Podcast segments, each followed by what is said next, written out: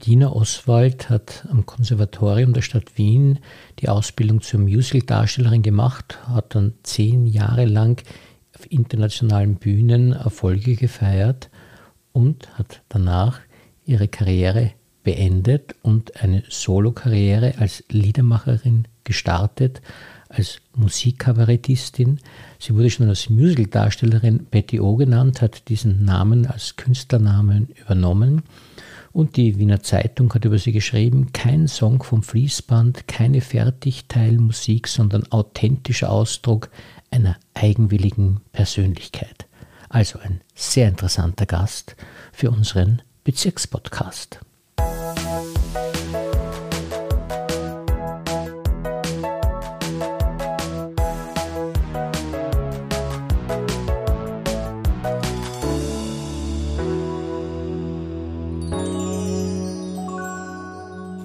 Herzlich willkommen, liebe Frau Oswald, und vielen Dank, dass Sie sich für uns Zeit genommen haben. Ich habe zu danken, dass Sie eine Südsteirerin empfangen.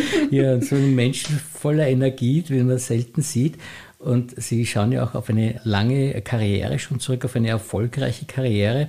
Und ein schöner Augenblick muss es ja gewesen sein, wie Sie aufgenommen worden sind am Konservatorium der Stadt Wien als Musical-Darstellerin. Ja, das war für mich schon was ganz Besonderes, dort genommen zu werden als eine von, ich glaube, damals waren es zehn Applikanten. Genau, das denke ich mir. Ja. Und Musical-Darstellerin, das ist ja wirklich was Besonderes, weil da muss man ja schauspielen, da muss man singen können und auch tanzen können. Nicht? Ja, so kennt man es landläufig und so ist es auch. Ja. Es gibt natürlich bei jedem einen Fokus, der eine kann besser singen, der andere besser tanzen und der andere besser schauspielen. Aber es gibt nur ganz wenige Darsteller, so wie die Ute Lemper zum Beispiel, die wirklich weltbekannt geworden ist und alle drei Genres super beherrscht. Ich gehöre, natürlich habe ich eine vollkommene Faszination für den Tanz, aber ich gehöre dann eher zu den Schauspielern und Sängern. Mhm. Sie haben dann nach zehn Jahren, und das ist eben auch so seltsam jetzt für Menschen, die sagen, mein größter Traum wäre Musical-Darstellerin oder Darsteller zu werden, äh, haben Sie nach zehn Jahren das dann beendet, obwohl Sie internationale Engagements gehabt haben. Wo haben Sie denn dann überall gespielt? Was haben Sie denn da alles gespielt? Ja, das war wirklich sehr toll, wenn ich zurückblicke. Ich bin von Roman Polanski gecastet worden für Tanz der Vampire, damals in Wien am Theater an der Wien. Nein, warte mal, das war im Raimund-Theater, Entschuldige. Und dann bin ich von dort übernommen worden zu Mozart, dem Musical, und das war dann im Theater an der Wien. Und danach war ich in Hamburg in Mamma Mia engagiert, auch bei dieser Uraufführung, der deutschen Uraufführung. Und ich kann mich noch erinnern, da bin ich persönlich vom ABBA-Musiker Björn Ulvaeus gecastet worden. Wow. Und bei unserer Premiere war dann auch eine von den ABBA-Sängerinnen zu Gast. Ich weiß jetzt nicht mehr, ob es die Agnetha war oder die... Nein, es war die Frida, weil die Agnetha war damals nicht... Äh, die war irgendwie so gesundheitlich nicht mhm. in der Lage, öffentlich aufzutreten. Die Frida habe ich dort kennengelernt von ABBA. Also es war eine sehr faszinierende Zeit. Danach bin ich noch einmal in Tanz der Vampire übernommen worden ans Theater Neue Flora, auch in Hamburg. Und dort war dann der, die Cate Blanchett bei unserer Premiere und ähm, Christopher Lee. Also es war eine faszinierende Zeit, wo man auch umgeben war mit wirklichen Stars. Ja? Auch mhm. wenn jetzt ich die Oberliga im Musical bespielen durfte als Ensemblemitglied und mit Zweitbesetzungen von Hauptrollen durchaus, war es trotzdem, ja, gab es noch viele andere Stars, denen man noch gehuldigt hat, wenn sie zur Premiere gekommen ja. sind. Das ja gar nicht so leicht ist, wenn man bei seinem Casting genommen wird. Auch das ist ja eigentlich, stell dir mal vor, immer sehr aufregend, wenn man das dann macht und dann wird man genommen oder nicht und manchmal auch enttäuschend. Nicht? Das ist sehr aufregend ja. und auch oft sehr enttäuschend, ja. Und umso toller, wenn man es dann schafft. Es gibt ja so viele und ich glaube, ich bin jetzt ja auch schon zwanzig Jahre fast wieder weg vom Musical. Ich glaube, es ist noch ärger geworden und vor allem bei den, unter den Frauen ist es noch schwieriger. Ich glaube, Männer finden im Musical immer ein bisschen leichter Jobs.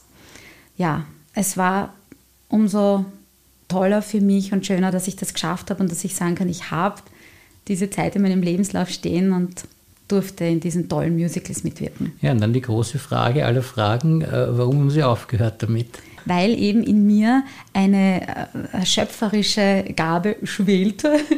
Und ich immer Klavier gespielt habe und gesungen und komponiert und getextet habe. Und das habe ich dann irgendwann auch geformt zu einem Programm. oder das hat sich in mir einfach so nach außen gestülpt. Und da habe ich gewusst, das sollte ich zumindest einmal probieren. Und ich habe dann, nachdem ich von meinem letzten Engagement, ich glaube, es war am Stadttheater Klagenfurt, die Drei-Groschen-Oper und Les Misérables habe ich dort gespielt und davor noch in der Schweiz Elisabeth. Und es war schon die Zeit, wo ich kurz davor stand, meine letzte Perücke an den Nagel zu hängen und einfach ich selbst zu werden. Und habe mich als Betty O insofern kreiert, als man mich im Musical bereits immer so genannt hat. Ich habe auch auf meinem Cast-Jacket Betty O stehen, weil mich meine Kollegen, die ja sehr internationaler Natur waren, die waren Spanier und Engländer, Amerikaner, Holländer, Schweden, und die haben mich immer Betty O genannt. Mhm. Und so ist es entstanden, dass ich das mir dann als Künstlernamen angeeignet habe und zurückgekehrt bin von meinem letzten Engagement in meine Heimat, in die Südsteiermark.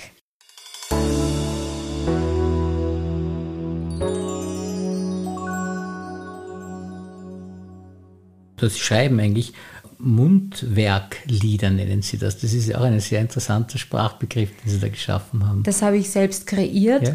Weil, und jetzt darf ich dann nochmal ein bisschen südsteirisch reden, ja. Oder zumindest so ein bisschen wenigstens, weil so ganz treu mich heute halt ja. nicht.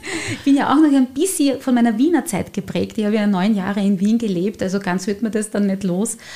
Aber zurückgekehrt in meine Heimat habe ich diese Verwurzelung wieder so gespürt und dann auch bespielt, sodass ich viele Reime eben in dieser Mundart angelegt habe.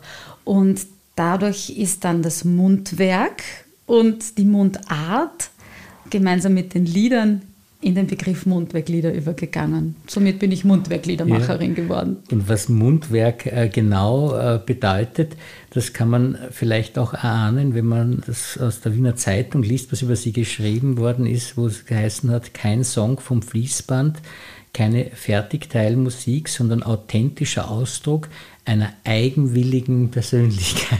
Ich habe mich sehr gefreut über diese Beschreibung meiner Künstlerperson. Ich bin beeinflusst musikalisch von allen möglichen Richtungen, also vom Musical natürlich sehr, vom Wiener Lied, vom Chanson, vom Jazz, auch vom Pop. Ich bin sehr beeinflusst und auch ich liebe alle möglichen Musikrichtungen. Und dann gebe ich halt meine Sprache dazu, weil das Dichten, das habe ich von meinem Großvater. Sie stammen ja aus einer Weinhauer Familie und ja, ja mütterlicherseits, ja. richtig. Die Mama stammt aus den Weinbergen, aus den Südsteirischen.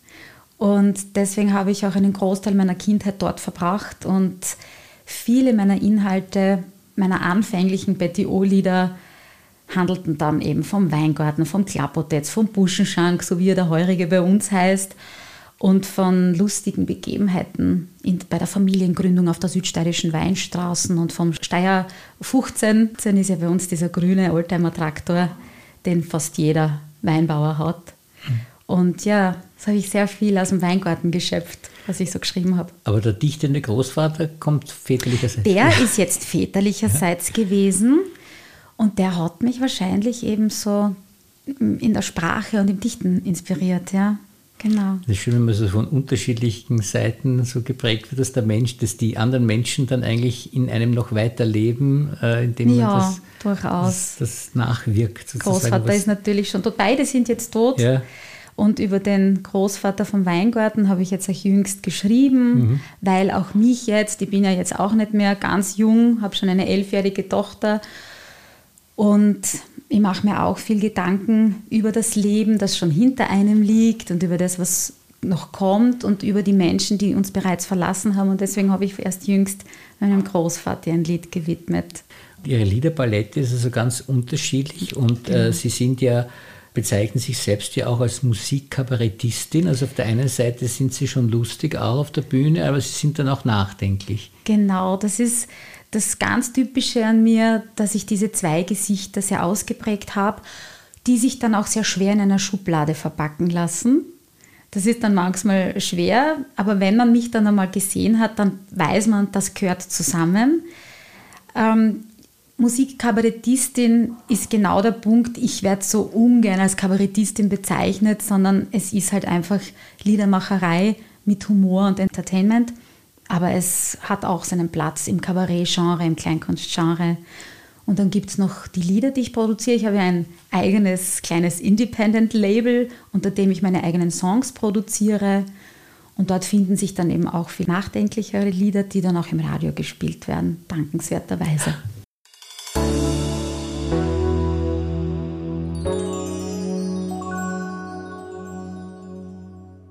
Wo produzieren Sie diese Lieder? Haben Sie da ein eigenes Tonstudio? Oder? Nein, ich habe viele verschiedene Kontakte und Menschen, mit denen ich zusammenarbeite, verschiedene Tonstudios, je nachdem, wo ich glaube, wo es jetzt gut passt, das zu produzieren. Dann wird das gemeinsam produziert, ich bezahle das, das läuft unter meinem Label, ich release es und ich arbeite natürlich mit bei der Studioarbeit, aber so richtig das, das Mixen, Mastern und so, das, das kann ich selbst nicht.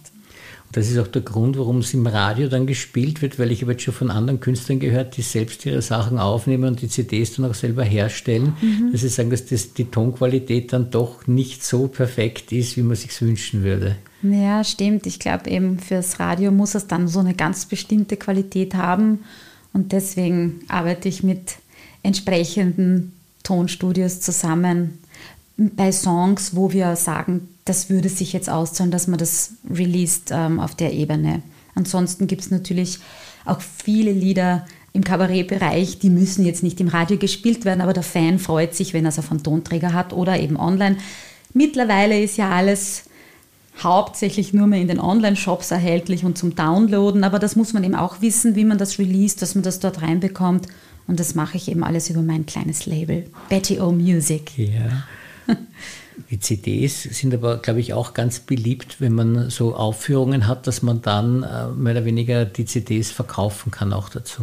Ja, Gott sei Dank geht das noch und meine Gemeinde, mein Publikum legt auch Wert drauf. Ich werde auch immer wieder gefragt und ich habe gemerkt, da war ich in den letzten Jahren ein bisschen nachlässig und in der Corona-Zeit waren ja keine Auftritte, also hat man auch nicht wirklich Verkaufsmöglichkeiten gehabt.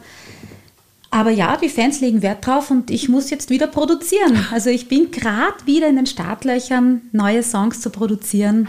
Und derweil gibt es halt noch die alten Tonträger und sind ja auch sehr vielseitig und lustig. Was macht Ihnen eigentlich mehr Spaß, die Live-Auftritte oder das Gestalten einer neuen C D? Schwierige Frage. Also ich würde jetzt aus dem Bauch heraus sagen, das Live-Erlebnis, das ist einfach immer was Ursprüngliches und vor allem bei mir, es ist sehr viel frei von der Leber weg, das, was passiert, passiert. Und ich nehme bei jedem Auftritt immer das, was jetzt ist, das Publikum oder was ich gerade heute erlebt habe oder die Gegend, in der ich auftrete, nehme ich mit auf die Bühne und somit ist es immer ein neues Erlebnis. Also man kann tatsächlich Betty O mehrmals sehen und immer wieder mit einem neuen Erlebnis mit nach Hause gehen, obwohl sich die Lieder ähneln, die ich spiele. Ja, also live taugt man schon sehr. Und das Feilen im Studio ist eine ganz andere Qualität. Da kannst du auf den Knopf drücken und sagen, nein, wir nehmen jetzt einen anderen Take. Nein, noch einen Take. Da wird der Tontechniker dann nicht so erfreut haben. Der ist dann auch froh, wenn er es bald einmal erledigt hat. Aber es ist was anderes, ja. Wenn Sie live spielen, dann haben Sie eine Band dabei oder sind Sie solo? Ich habe verschiedene Formationen, wobei aktuell die Solo-Formation mehr gebucht wird. Aber es gibt auch meine Trio- und Bandformation, es gibt auch ein Duo mit einer Musikerin zusammen. Das habe ich deswegen so flexibel gestaltet, dass ich bei verschiedenen Rahmen auftreten kann. Also wenn es beim Stadtfest ist, dann würde ich jetzt die Band anbieten, weil man einfach mehr Druck hat. Und im Kleinkunstrahmen brauche ich jetzt eigentlich keinen dabei, sondern da ist es mein rotes Klavier und ich.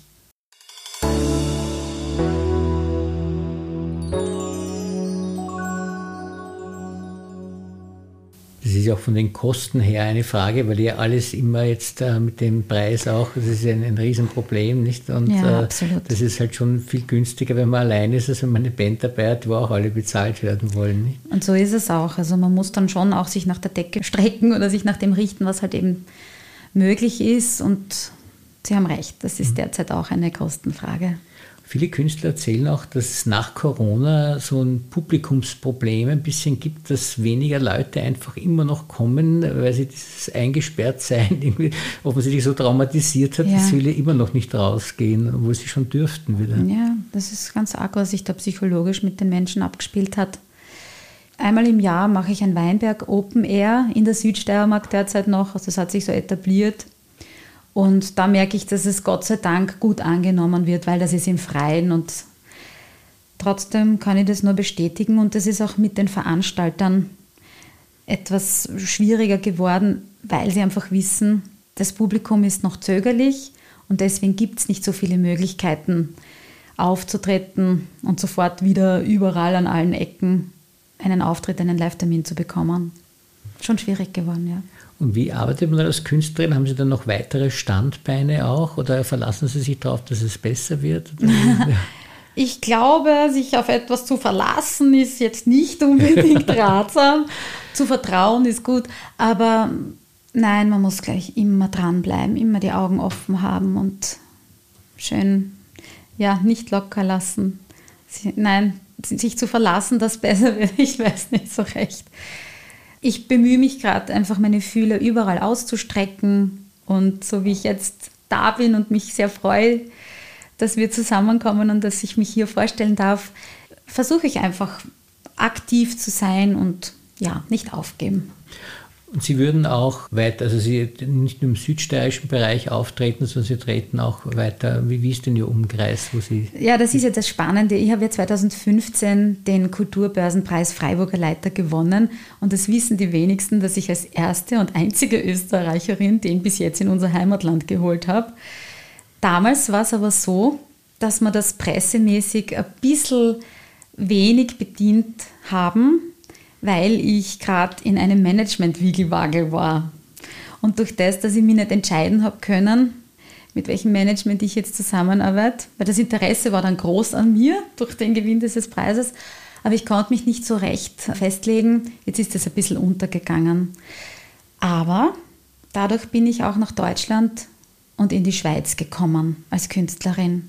Bin dort aufgetreten, aber weil meine Tochter noch so klein war, konnte ich das nicht weiter bespielen. Es hätte für mich keinen Sinn ergeben, privat, dass ich ständig nur so viele hunderte von Kilometer weit weg bin und unterwegs bin und daheim mein Putzerl. Das hätte ich überhaupt nicht gepackt. Und somit ist es eben wieder mehr die Steiermark geworden. Aber da meine Tochter jetzt elf ist, spüre ich, es ist jetzt wieder mehr möglich und ich hoffe, dass ich meine Fühler wieder über die steirischen Grenzen hinaus ausstrecken darf und auch erfolgreich sein kann. Und da bin ich jetzt gerade dabei. Als erfahrene Künstlerin können Sie sicher gut einschätzen. Sie haben sich jetzt dafür entschieden, ohne Management zu arbeiten und sich selbst zu managen. Und ist das ein guter Weg oder wäre es vielleicht doch besser, wenn man so einen guten Manager hätte, auch wenn der dann mitschneidet, dass der dann doch äh, sich halt sehr professionell kümmern kann und intensiv kümmern kann um gute äh, Auftritte? Also als Mitschneiden würde ich es jetzt gar nicht bezeichnen, weil wenn jemand mit dir zusammenarbeitet, dann ist es ganz selbstverständlich, dass der auch seinen Teil bekommt, den er verdient.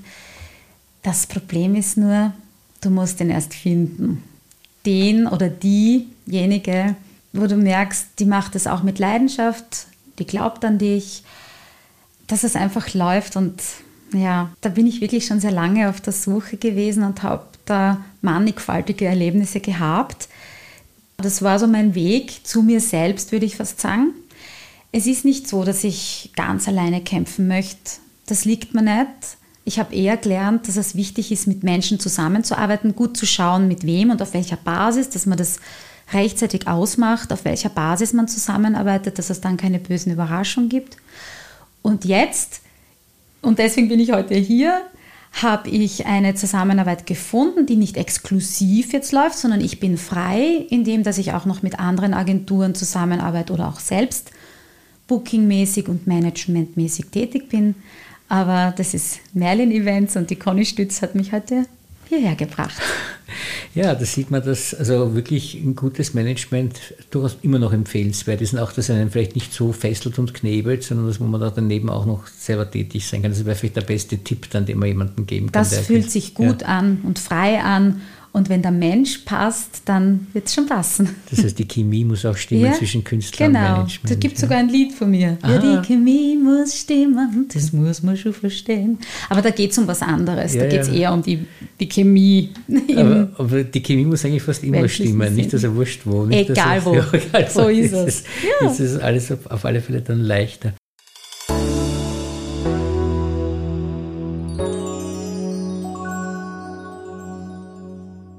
Ja, und das, was man sich auch oft überlegt, weil Eltern sind ja oft nicht sehr glücklich, wenn Kinder sagen, sie wollen Künstler werden. Ja. Und nein, nein.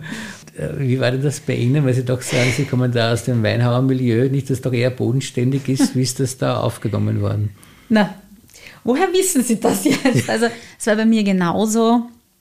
Meine Eltern haben beide nicht mit Freudenschreien reagiert, als ich damals eröffnet habe, dass ich am Konservatorium die Aufnahmsprüfung machen möchte. Warten Sie mal, was hat die Mama gesagt? Die Mama hat gesagt, mit einem lachenden und einem weinenden Auge. Das war ihr Ausdruck. Und der Papa hat damals gesagt, geh lehren doch gescheiter, was machen Lehre? Ja. Ja, weil mein Papa war so aus einer Kaufmannfamilie. Ja, und die Mama hat halt aus bäuerlichen Verhältnissen stammend nach Höherem gestrebt.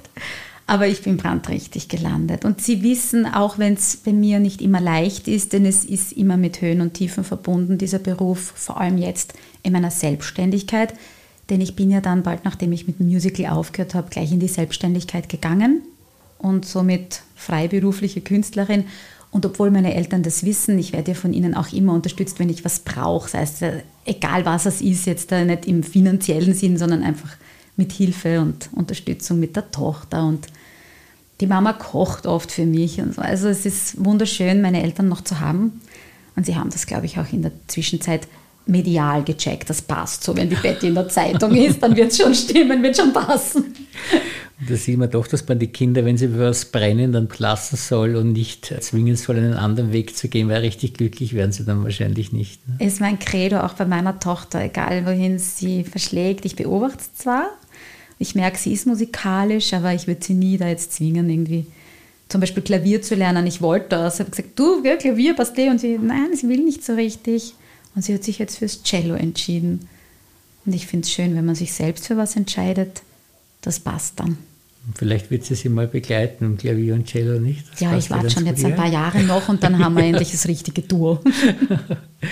Ja, und wenn wir schon in die Zukunft schauen, was sind denn so Ihre konkreten Pläne oder Projekte, die Sie jetzt gerade laufen haben? Ich habe ein Kindermusical geschrieben, deswegen habe ich die letzten paar Jahre auch mich ein bisschen eben so in dieses Urhebersein vergraben und muss jetzt erst wieder auftauen und wieder Booking und Auftritte für mich generieren. Also Kindermusical, das habe ich mit einer Schule einstudiert und aufgeführt und da würde ich mir wünschen, dass ich das jetzt auch auf größere Bühnen bringe. Das ist ein Projekt. Natürlich immer aktuell mein eigenes kabarettistisches Programm. Es heißt nicht zu Kabaretten, also da ist schon enthalten, dass es nicht nur Kabarett ist.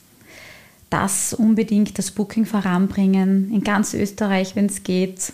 Auftreten, auftreten, den Leuten meine Lieder schenken und meine Performance produzieren. Das ist ganz aktuell. Wie gesagt, stehe ich gerade in den Startlöchern für meine neuen Lieder. Und das reicht dann jetzt eher mal fürs Erste. Das stimmt. Und mit Ihrem Label sind Sie nur für sich tätig und würden andere Künstler nicht auch betreuen und würden Sie es auch machen? Also es ist so, dass ich es vorläufig einmal nur für mich mache, einfach weil es so ist.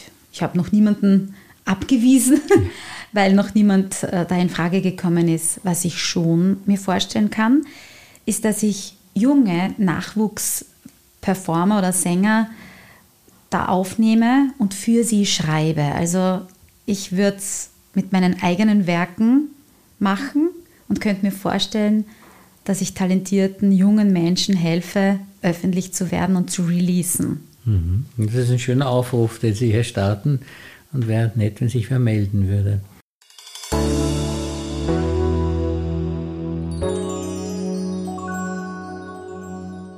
Zum Abschluss unser Fragebogen, damit wir Sie ein bisschen besser kennenlernen. Musikerin natürlich eine aufgelegte Frage, was ist Ihre Lieblingsmusik? Ah, also ich bin, ich höre alles gern, außer Thrash Metal und so ganz harte Sachen, aber von Jazz bis zur Klassik, Pop, ich war ja, ich bin ja ein Kind der achtziger, also ich bin siebziger, aber in den achtzigern war ich jugendlich und da, dieser achtziger-Pop war ja voll lustig, also sehr, sehr vielseitig. Das spiegelt sich auch in Ihrem Programm wieder, dass Sie auch so viele Musikstile dann auch in Ihrem Programm. Ja, und ich finden. Genau, und ich höre Musik eben nicht so wie ein Faserschmeichler, sondern ich höre wirklich hin auf Text, auf Musik, auf, aufs Arrangement, und das ist schon fast ein bisschen analytisch, wie ich Musik höre. Dein Lieblingsfilm? Pretty Woman. Ja, das geht mir genauso. Und ich muss aber auch sagen, Richard Gere und Julia Roberts waren nie besser. Nicht? Das ist ja auch so ein Schicksal, nicht, wenn man so einen Film hat, der so perfekt ist. Und, sagt man, und so ein blödes Thema in Wahrheit, weil ich, schon, ich mache ja. mir irrsinnig viel Gedanken, wie man so ein Thema, wie man sowas Arges eigentlich in so einen ja, Weichfaserschmeichler-Film ja. verpacken kann. Und trotzdem, ich schaue ihn immer wieder gern als ja. so Märchen. Ja, und, und die sind einfach total gut, diese zwei in dem Film, finde ich. Also ja, wirklich er ist super gemacht. Ja, wirklich toll. Und ein Buch, das Sie empfehlen könnten? Äh, Im Schatten des Windes von Carlos Ruiz Zafón. Das ist faszinierend. Das spielt in Barcelona und da geht es um so eine geheime Bibliothek. Und Sie sind ja spanisch-affin, weil Sie eine Dolmetschausbildung gemacht haben und da Spanisch auch Genau, das waren meine Anfänge. Spanisch, Anfänge. Englisch und ein bisschen Ungarisch. Ja. Ungarisches habe ich ein Semester studiert. Ja, das klingt sehr erotisch. Aber gell? Dann bin ich zu der Spanische gewechselt. Deswegen habe ich auch den Carlos Ruiz Zafón empfohlen. Geht auch gut. Aber der Trafikant von Seetaler fällt mir noch ein. Ja. Der ist auch super. Den habe ich vor kurzem gelesen und der spielt ja in Wien. Mhm. Und das ist auch sehr, ja, sehr berührend, das Buch. Auch grandios verfilmt, waren schon mit Bruno Ganz und so. Also den habe Habe ich noch gar nicht gesehen, Nein, müssen, ich habe nur das Buch gelesen. Müssen Sie sich anschauen, das ist wirklich, wenn man den Film, zuerst das Buch lesen natürlich und dann erst den Film. Aber cool, das, danke für den Tipp. Ja, gerne. Eine bevorzugte Speise? Hm, jetzt muss ich mal überlegen, wo werde ich denn schwach? Also ich bin da auch sehr vielseitig beim Essen, also ich bin eher die, die dann den Zucker und Milchprodukte weglässt, deswegen alles, wo das nicht drinnen ist. Aber es darf dann schon auch mal ein Kuchen von der Mama sein oder Pizza habe ich sehr gerne, auch wenn ich sie vor allem selber mache. Mhm. Salate, Gemüse, alles was gesund ist, Obst. Und Fleisch auch, oder? Eher wenig, wenig vor allem Schweinefleisch fast gar ja. nicht. Und nein, also eigentlich muss ich ganz ehrlich sagen, ich bin eher so die, die tendiert, ohne Fleisch auszukommen. Bin mhm. nicht ganz vegan, weil Honig esse ich ja auch. Ja. Aber ich bin da schon sehr bewusst und schaue hin, was ist es, wo kommt es her und wächst es gerade jetzt in unserer Region und, und tut es mir gut und Und ist irgendwas nicht so Schönes dahinter, wie das hergestellt wurde oder so. Also diese Dinge, bewusst einfach. Diese gesunde Ernährung ist vielleicht auch ein bisschen verantwortlich für diese tolle Energie, die Sie ausstrahlen, diese übersprudelnde. Vielleicht, das, ja. ja. Das könnte sein. Aber das ist halt sehr schwer umzusetzen für Leute, die so sind wie ich. Also, ja, und eine Lieblingsfarbe? Rot und Pink. Das ist passend, Man nehme ja. mein rotes Klavier. ja. ja. Genau, voller Energie. Wenn Sie ein Lokal empfehlen könnten, was würden Sie da empfehlen? Na gut, also ich meine, ich bin jetzt ja schon lang weg von Wien, jetzt empfehle ich lieber was aus meiner Heimat. Fahren Sie auf die südsteirische Weinstraßen und dann testen Sie sich durch alle Burschenschenken, die es dort gibt. Ich bin ja Weinbotschafterin, ja. Ja, steirische Weinbotschafterin. Das hat mich auch so erfreut, weil Mauer ja. hat ja auch eine Weingeschichte genau, und da ist der Wein ja auch relevant. Ist der Zahel aus Mauer? Der ist aus Mauer. Haha, ich kenne den Zahel. Ja, den kenne ich schon ganz lang, habe ich schon getrunken. Ja. ja. Also Burschenschenken, südsteirische Weinstraßen, einfach kommen und irgendwo bin ich dann. Genau, ich wollte gerade sagen, Sie könnten gut als Fremdenverkehrsbeauftragte durchgehen, oder sind Sie ja dann schon? Wie gesagt, steirische Weinbotschafterin ja. des Jahres zweitausendsechzehn. Genau. Und wenn Sie den Satz ergänzen müssten, ich bin?